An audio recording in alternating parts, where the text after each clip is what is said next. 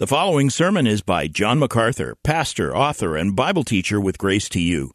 If you've never contacted Grace to You, we want to send you a free booklet by John titled Defeating Discontentment. It gives you seven practical principles that will help you face setbacks and difficult circumstances and experience contentment even when life turns upside down. Request your free booklet titled Defeating Discontentment by writing to defeating at gty.org.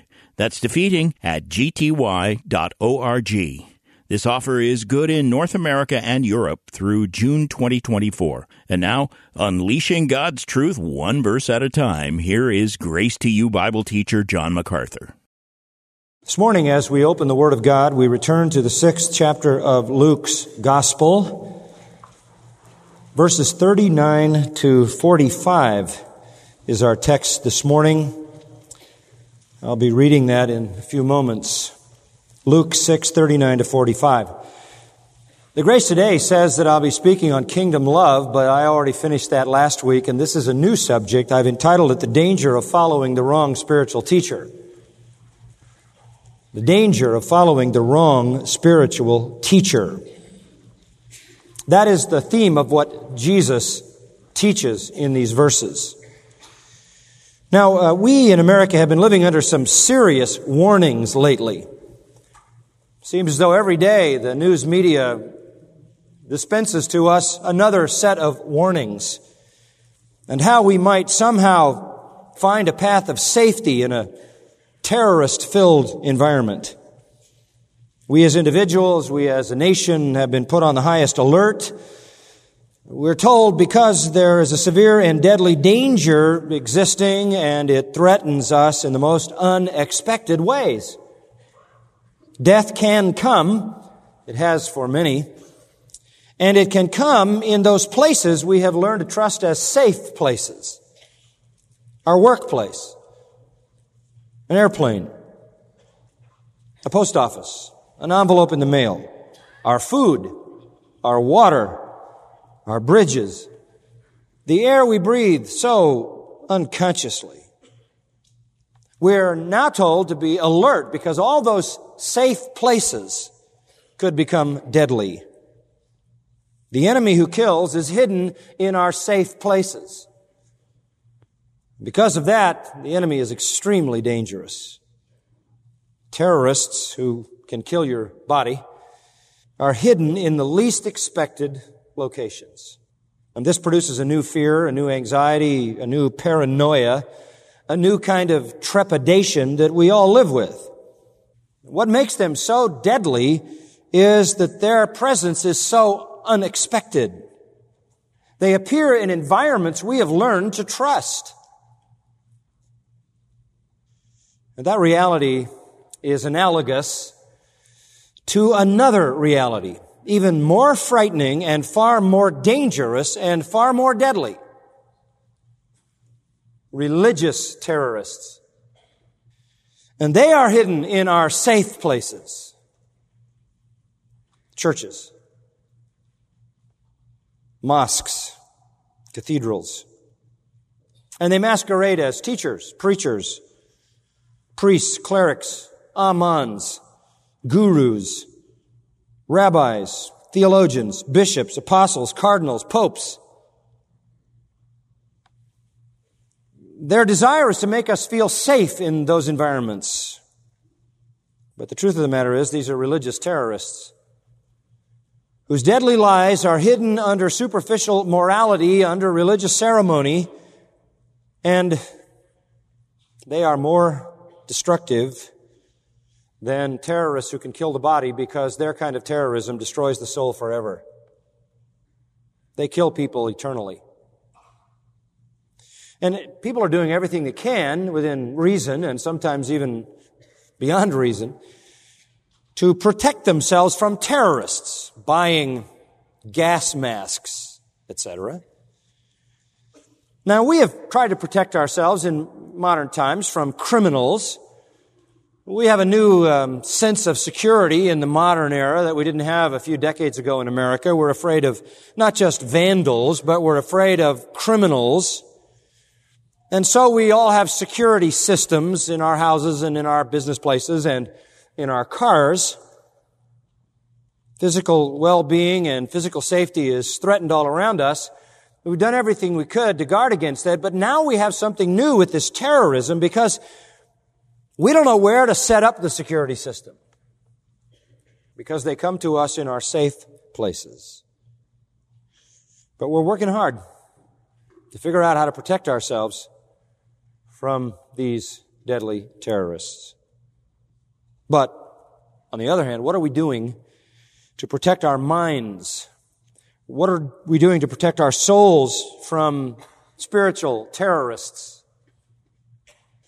Witless people sometimes well intentioned, float blithely and benignly through life inhaling religious anthrax. It's everywhere in the atmosphere. And it's eternally killing millions. But it comes in places that are apparently safe, religious places. Now the Bible is a book filled with warnings about this, literally by the hundreds. The Bible warns us about lies, religious lies, and religious liars, deceivers, charlatans, frauds, who lead people into divine judgment. It's as simple as this. There is truth from God that saves the soul from judgment, and there are lies that bring the soul into judgment wrong spiritual teaching, false religion is the most lethal of all terrorist weapons. People sit in a church, a cathedral, a mosque, some religious environment, breathing in that spiritual anthrax and feeling safe. From the standpoint of what the Bible says, there would be no way to overemphasize the danger of following the wrong spiritual teacher. That can't be overstated. So be warned. Be alert. Be vigilant. Protect your mind and your soul and avoid places already known to be contaminated. This is what Jesus is talking about in this passage. So let's read it. Verse 39. He also spoke a parable to them. A blind man cannot guide a blind man, can he? Will they not both fall into a pit? A pupil is not above his teacher, but everyone after he has been fully trained will be like his teacher. And why do you look at the speck that is in your brother's eye, but do not notice the log that is in your own eye? Or how can you say to your brother, brother, let me take out the speck that is in your eye when you yourself do not see the log that is in your own eye? You hypocrite! First take the log out of your own eye, and then you will see clearly to take out the speck that is in your brother's eye. For there is no good tree that produces bad fruit, nor on the other hand a bad tree which produces good fruit. For each tree is known by its own fruit, for men do not gather figs from thorns, nor do they pick grapes from a briar bush. The good man out of the good treasure of his heart brings forth what is good, and the evil man out of the evil treasure brings forth what is evil, for his mouth speaks from that which fills his heart. Now, having listened to me read that, you're asking yourself, how in the world does that connect with what you just said?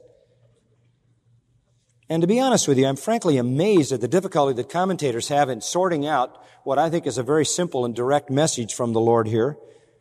Many, many commentators say it's nearly impossible to f- figure out why Jesus connected these proverbs, these axioms, these self-evident truisms together.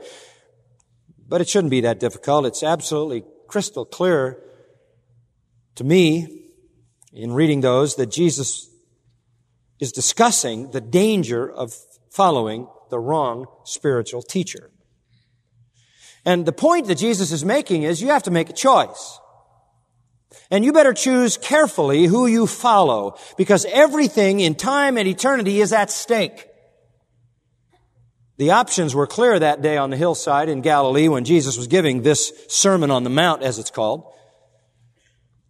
And what Jesus is saying here is you have leaders in your nation, Pharisees, scribes, priests, the spiritual establishment of Judaism, and you have me, and you have to choose.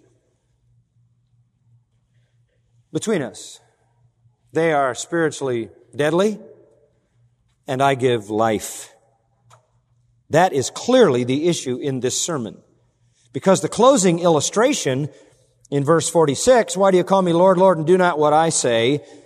Everyone who comes to me and hears my words and acts upon them, I will show you whom he is like. In other words, the point is, Jesus is saying, you need to hear and obey me, not them. If you hear and obey me, you're like a house that stands when the judgment comes. If you listen to them, you're like a house that falls when the judgment comes.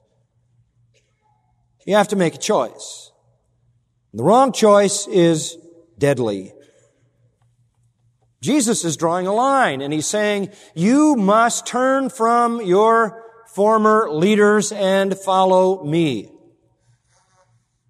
So that points up the question, what spiritual teacher are you following? Muhammad? Gandhi? Joseph Smith? Deepak Chopra? Rabbi Kushner? L. Ron Hubbard?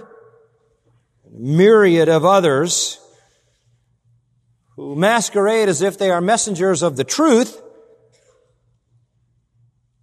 and are purveyors of deceiving lies that damn men's souls. They are the spiritual terrorists of the world. They hide in the safe churches of liberal Christian theology. Sometimes they hide in the charismatic movement. They hide in the cults. They hide in the world religions. And sometimes they create their own little safe space. And they say they are truth teachers who will lead you to God. That was the question Jesus was posing on the mountain that day. Because he had a lot of disciples, as we remember. Hundreds, if not thousands of them collected around him. Now, disciple is a word that means student or learner. Doesn't say anything about commitment. It doesn't say anything about faith. It doesn't say anything about devotion or worship. It's just about learning. And so here was this mass of humanity following Jesus in kind of a 24-7 fashion all the time, watching him heal people and demonstrate his power over the physical world, watching him cast demons out of people, demonstrate his power over the spiritual world, listening to him speak in profundity with which they had never been familiar. And they were fascinated and attracted to Jesus. But Jesus is saying to them, all right, you have to make the choice. Are you going to follow your former spiritual leaders or are you going to follow me totally? It's not enough to just call me Lord. You have to do what I say or you're going to crash in the judgment. And so this sermon that Jesus preached is to a mixed multitude, if you will, of disciples who were students, not necessarily committed yet to Christ. Some were. Many were not. Perhaps most were undecided as to the issue of salvation or saving faith in Christ. Uh, it, in fact, the group ran on a spectrum from the curious to the convinced, from the fascinated to the dedicated, from the doubters to the faithful, from the ignorant to the understanding, from skepticism to dedication, from amazement to worship, and all in between those poles. They were all over the place. And since Jesus began his ministry, he is telling people you have to make a choice. And here he points up the danger of making the wrong one. And it's still that way today. There are people today who are curious about Jesus, who are fascinated with Jesus, who who um, know some things about him, who are amazed by Jesus, who feel warm feelings toward Jesus, who who like what he stood for and so forth. All throughout human history since Jesus came into the world, he has collected around him people in all times and all places who have some positive attitude toward him, but not necessarily salvation. All across humanity, people respect Jesus. They, they are to one degree or another interested in him, amazed, if you will, at him. And Jesus is still giving the same message today. It's saying that's not enough. You must come to me fully, totally, wholly, to the exclusion of all other religious teachers. That's essentially what he was preaching all through his earthly ministry. And in the land of Israel at that time, there was only one group of religious teachers. That was the Pharisees, the scribes, the rabbis who made up Judaism. Jesus, all the way along, is calling people to stop following them and follow him because he had the true message and they didn't.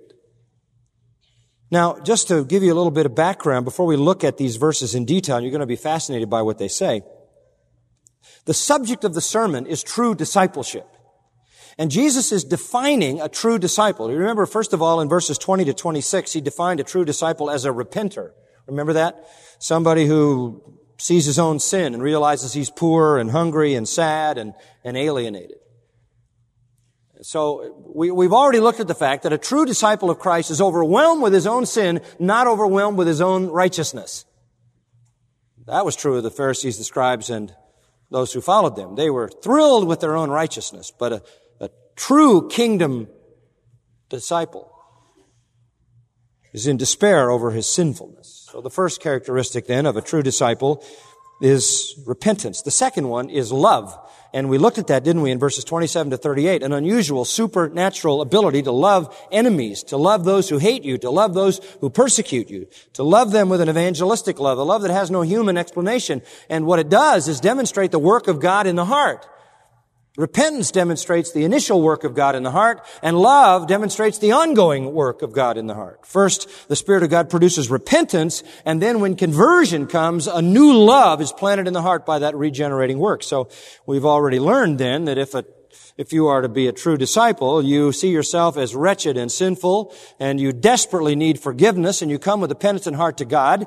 And when you come like that and embrace the truth, God changes your heart, regenerates you, takes out your old heart, gives you a new heart, puts His Spirit within you, and you can love like no one else can love. You can love your enemies. Now, the third component that defines a true disciple is submission to the Lordship of Christ. Submission to the Lordship of Christ. The true Christian makes a break from false teachers. Disciples are repenters of sin. Disciples are lovers of enemies. And disciples, we're going to find out here, are followers of the true Christ, the true Lord. And our Lord makes this point in a most amazing way. He does it in a negative sense by showing the danger of false spiritual teachers. In fact, what I just read you is four little proverbs or four parables, parabolane. You think of a parable, you think of a long story, a protracted story, but a parable can be one line. It can be synonymous with an analogy, an illustration, a proverb.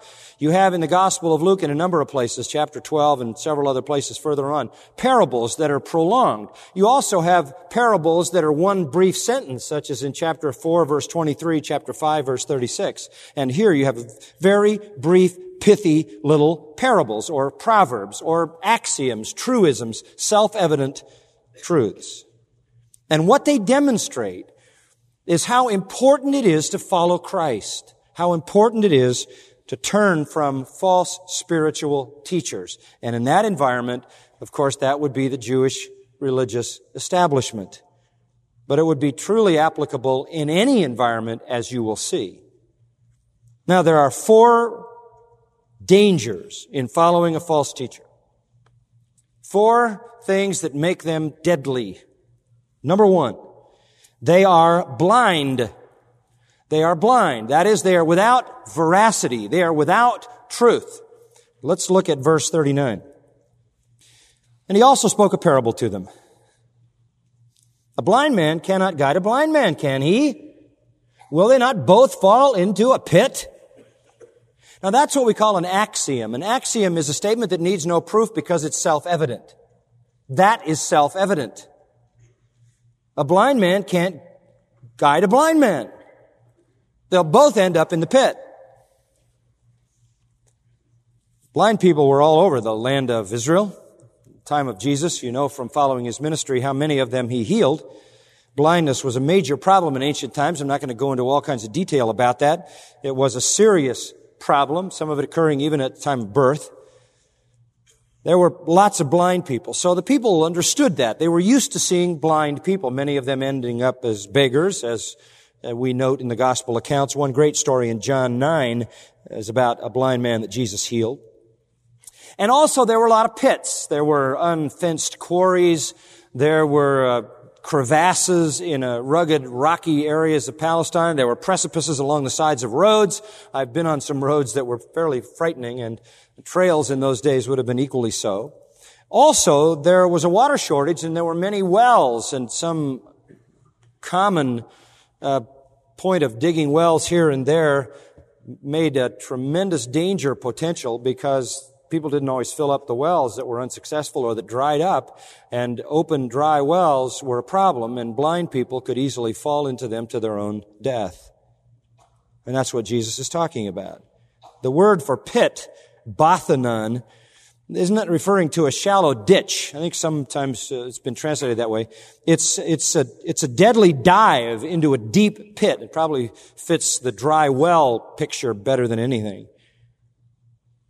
A blind person leading another blind person through an area where there were dry wells is no help.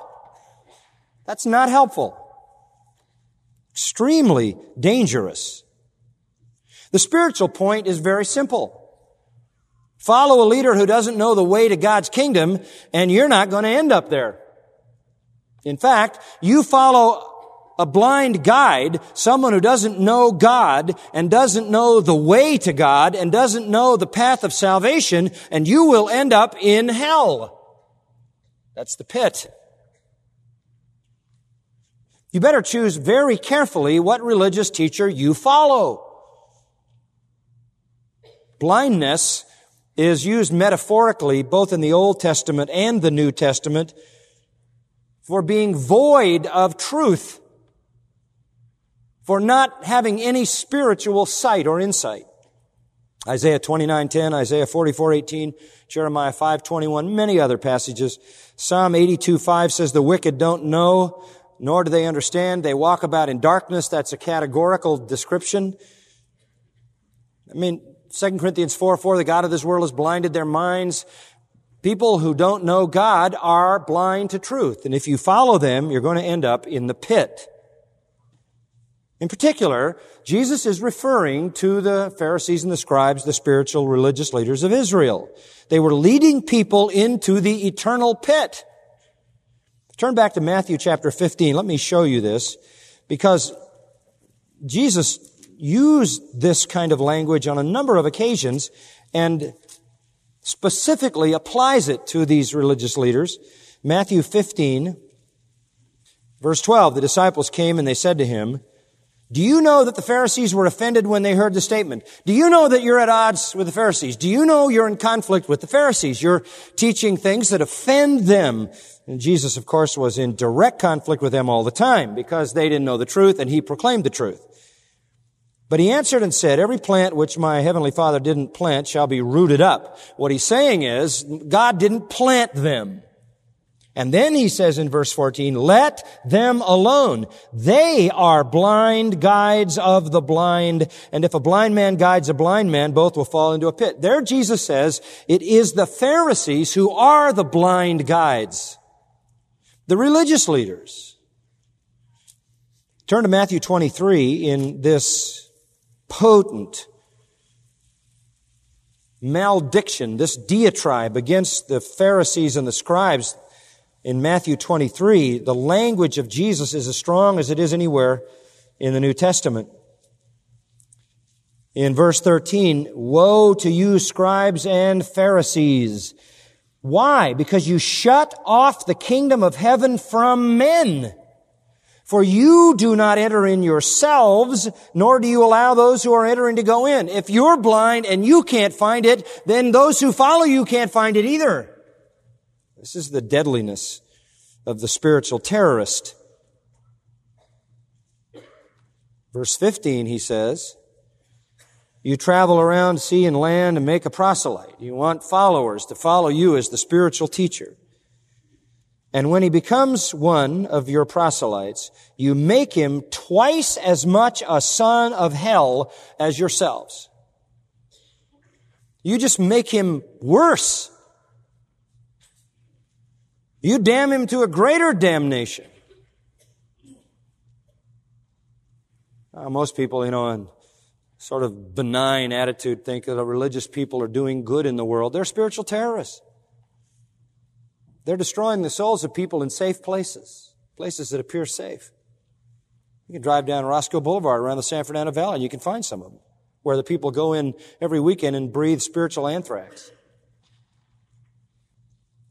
They're just making twice as much sons of hell. They don't know the way, and they can't show the way to anybody else. Verse 24, he says, You blind guides. Woe to you, scribes and Pharisees, verse 25. Verse 26, you blind Pharisee. Repeatedly, he identifies the blind guides as the establishment, the religious leaders. Just being a religious leader is not some noble calling. If you don't represent the truth, you are a spiritual terrorist. On the other hand, Jesus is the way, the truth, and the life. And no man comes unto the Father but by him. Jesus said, I am the light of the world. Whoever follows me will never walk in darkness. Jesus said in Luke 4:18, I've come to give sight to the blind. Jesus is the way. Jesus is the light. Jesus has the sight. He knows God. He knows the way to God. He knows the truth of God, and He can lead you there. But He's the only one. Neither is there salvation in any other. There's none other name under heaven given among men whereby we must be saved. So any other person advocating any other path to God is leading people to hell. So be careful who you choose as your spiritual teacher. Because if your spiritual teacher is blind, you're going to both end up in the pit. First danger is they are blind. Second danger, they are earthly. Not only do they lack veracity, truth, they lack deity. They're not of God. And the point is made, back to uh, Luke 6, the point is made in another very pithy little statement that Jesus used a lot. Verse 40. The pupil's not above his teacher, but everyone after he has been fully trained will be like his teacher. Now Jesus said that in a lot of places. He said it in Matthew 10, 24. He said it in John 13, 16. He said it in John 15, 20. This is a statement that he used. It may have been a proverbial statement. These may have been in the common vernacular of the people. He may have just been borrowing things that they often said. But it's a simple principle. A pupil can't rise above his teacher. All you can know is what you've been told. You can't get above him. Where your teacher stops, you stop. And whatever your teacher's limits are, those are your limits. And, and whatever your teacher's errors are, those become your errors. Unless you go to another teacher, you can't rise above the teacher you choose. You can't know more than you have been taught.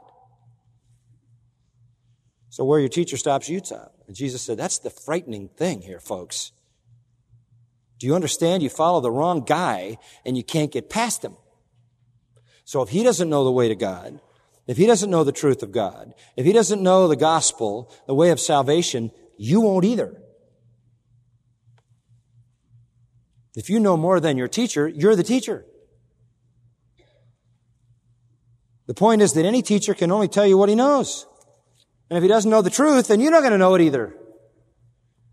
In fact, look what he says. Everyone, after he has been katartizo, fully trained, will only be like his teacher. I mean, if you literally imbibe everything your teacher gives you, you're going to be just like him. That's the max you can do. You can't say, I'm going to learn from him so I can know more than he knows. You can't do that. It's self-evident. You can only know what he tells you. If your teacher doesn't know the truth, you're not going to know it either. Hosea put it this way, like people, like priests.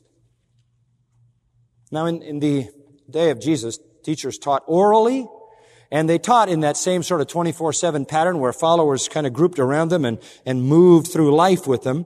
Uh, they, they weren't writing books. They were just speaking orally off life situations. Really a, a good way to mentor people.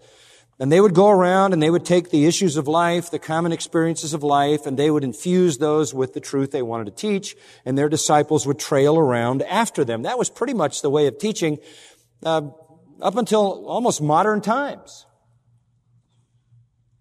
Constantly teaching off personal life situations. So the teacher reproduced himself in a very dramatic way. And the best thing he could do would be fully train a guy, and when he fully trained him, he would be just like he was. And most people in ancient times followed one teacher, their chosen mentor. So be careful, because you're never going to get higher than your teacher. Choose who you want to be like. Because if the teaching is complete, that's all you'll ever be you're going to choose a spiritual guru, you'll never go up beyond him. I often ask this question to parents who can't decide whether they should send their young person to the master's college or to some secular university. It's a simple question. Who do you want your child to be like? Because when he's done with the teaching, he's going to be like whoever taught him. And if the teacher doesn't know God and the teacher doesn't know the truth, then you're never going to know it either. All these millions of people in Islam, millions of people in Buddhism, Hinduism, millions of people in aberrant forms of Christianity, millions of people in cults, all over the world following dutifully their leaders who don't know the truth. And at best, they just become like them.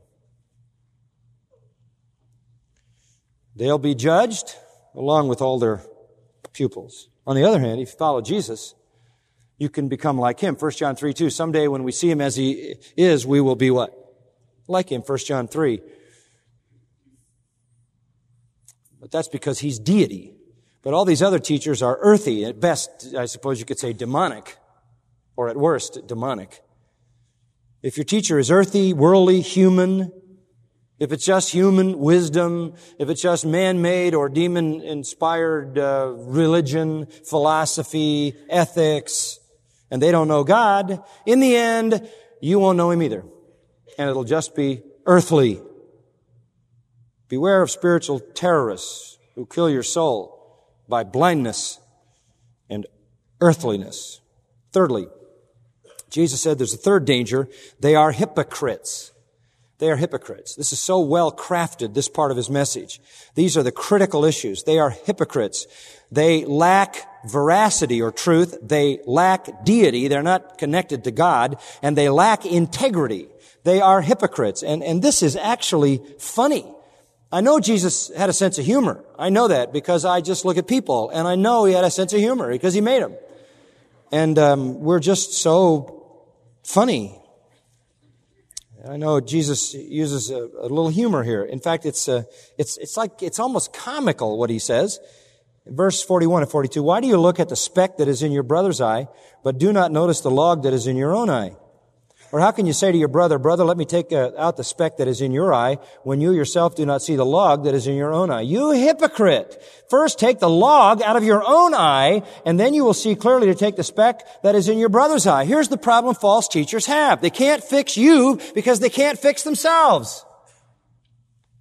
They can't solve your problem because they've got a massive one of their own. This is really very, it's cartoonish. The word speck, karphos, means a chip. This is not a tiny little piece of sand like you get in your eye. This would be like a wood chip, a piece of chaff or straw. Serious problem in your eye.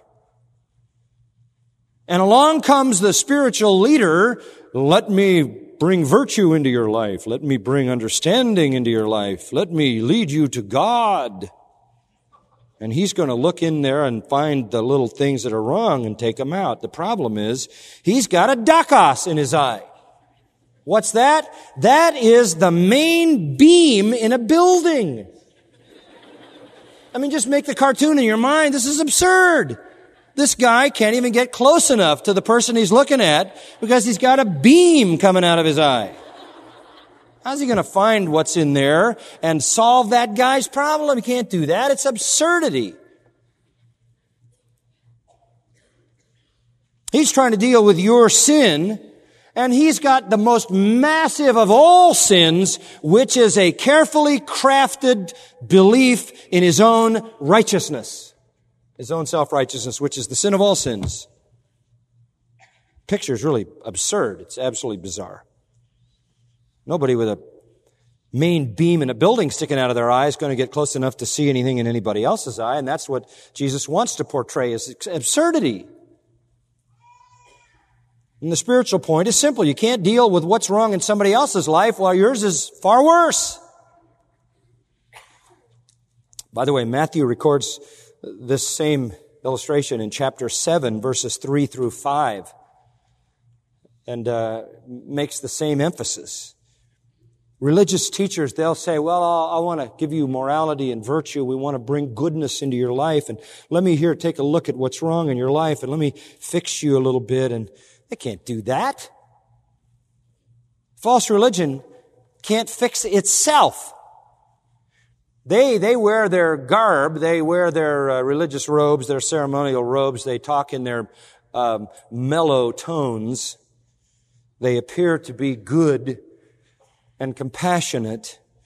They want to fix your life.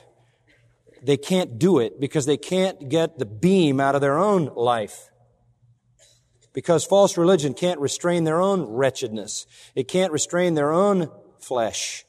And so in order to overcome it, they've created a self-deception that they are self-righteous. They have gained their own righteousness by their own religious and moral efforts.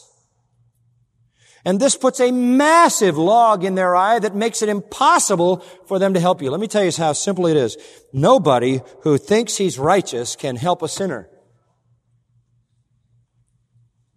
And this is exactly what the Pharisees did. Go back to verse 24 to 26 in this sermon.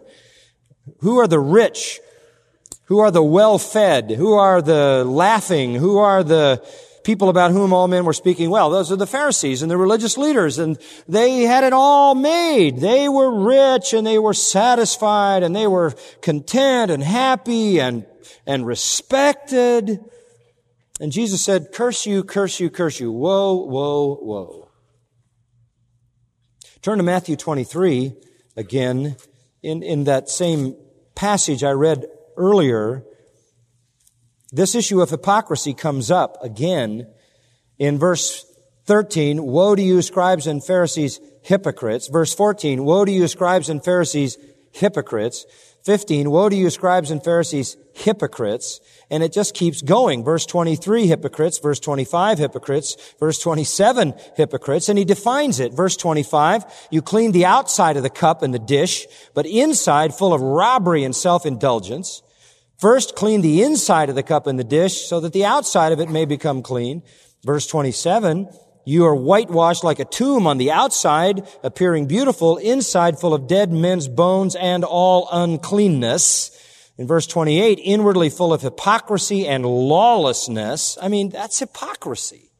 They're wretched on the inside. See, false religion can't clean their dirty heart.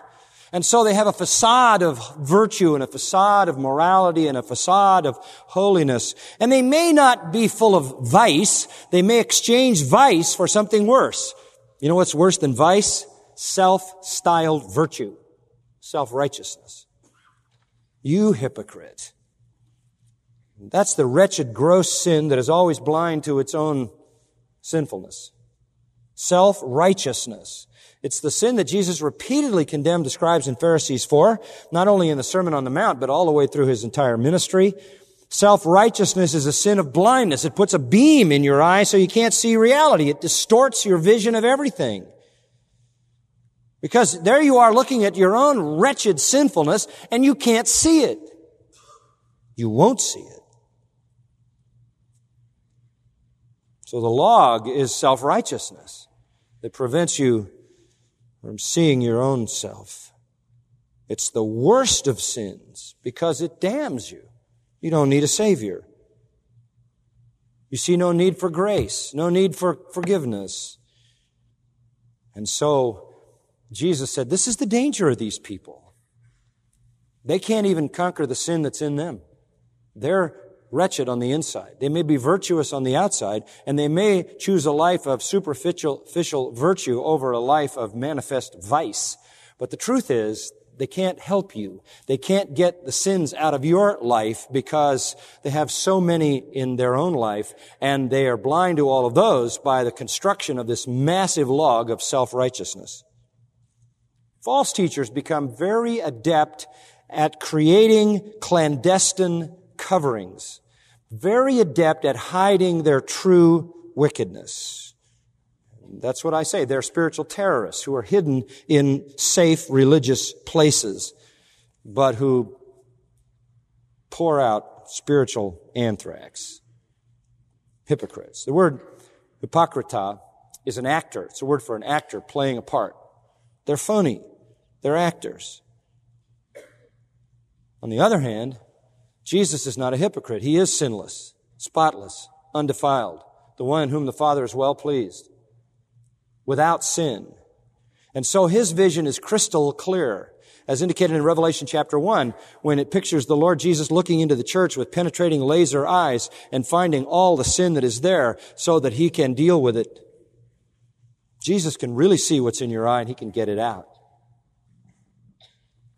If you follow the wrong teacher, one who's blind and earthy and hypocritical, you're going into the pit, void of God and void of dealing with your sins.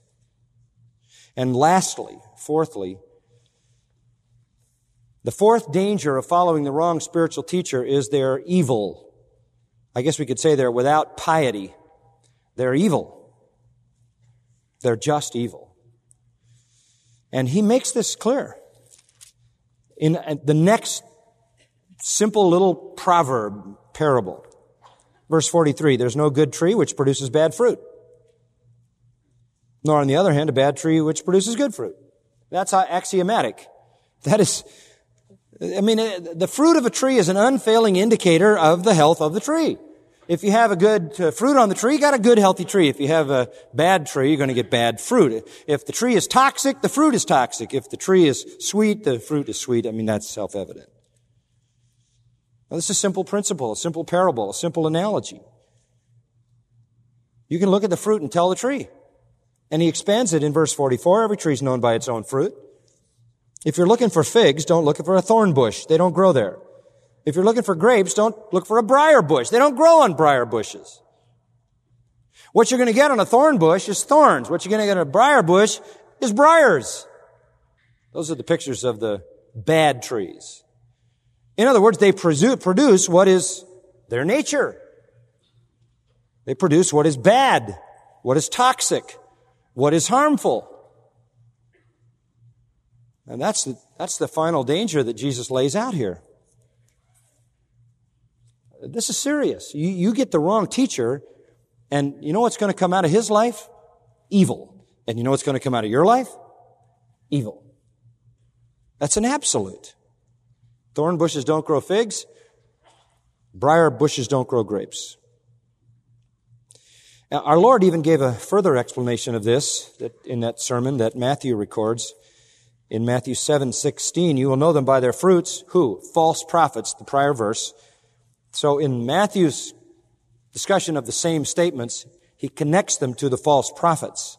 And that's why I say that whole section in Luke has to be interpreted in relationship to the false prophets who were representative uh, represented then by the Jewish established leaders. Beware of false prophets. You will know them by their fruits. Grapes are not gathered from thorn bushes. Figs from thistles are they? So every good tree bears good fruit. The bad tree bears bad fruit. A good tree cannot produce bad fruit, nor can a bad tree produce good fruit. Every tree that doesn't bear good fruit is cut down and thrown into the fire. So then you will know them by their fruits. And Jesus says all that connected to the false prophets. They just produce bad fruit. If you're looking for something good, something edible, something beneficial, they don't produce it. They can't. It's not in their nature. It's not who they are. So you, you have a very serious problem. Jesus in Matthew 12:33 again talking to the Pharisees says make the tree good and its fruit good or make the tree bad and its fruit bad. The tree is known by its fruit. And then he says you brood of vipers how can you being evil speak what is good? For out of the mouth speaks of that which fills the heart. That's the false teachers again. You you just produce evil. That's all that can come out because your hearts are evil. And so he makes an application of that in verse 45. A good man, out of the good treasure of his heart, brings forth what is good. The evil man, out of the evil treasure in his heart, implied, brings forth what is evil, for his mouth speaks from that which fills his heart. Whatever's in your heart is what comes out. A good man has a changed heart. An evil man does not. The good man here then represents the righteous, represents the kingdom child, the regenerated, the truly good man whose heart the Lord has changed or even replaced in the language of Ezekiel 36, he's given him a new heart, the language of Jeremiah 31, 33.